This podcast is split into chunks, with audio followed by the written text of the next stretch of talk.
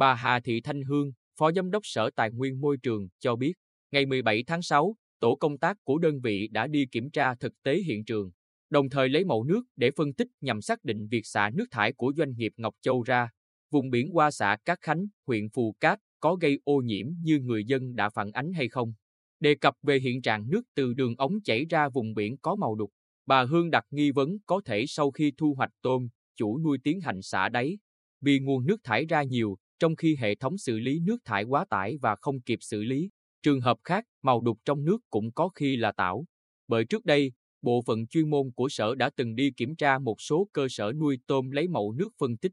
Nguồn nước khi lấy mẫu dù bị đục, nhưng khi qua phân tích thì các chỉ số có chứa thông số môi trường thông thường và môi trường vượt chuẩn kỹ thuật đều ở ngưỡng cho phép.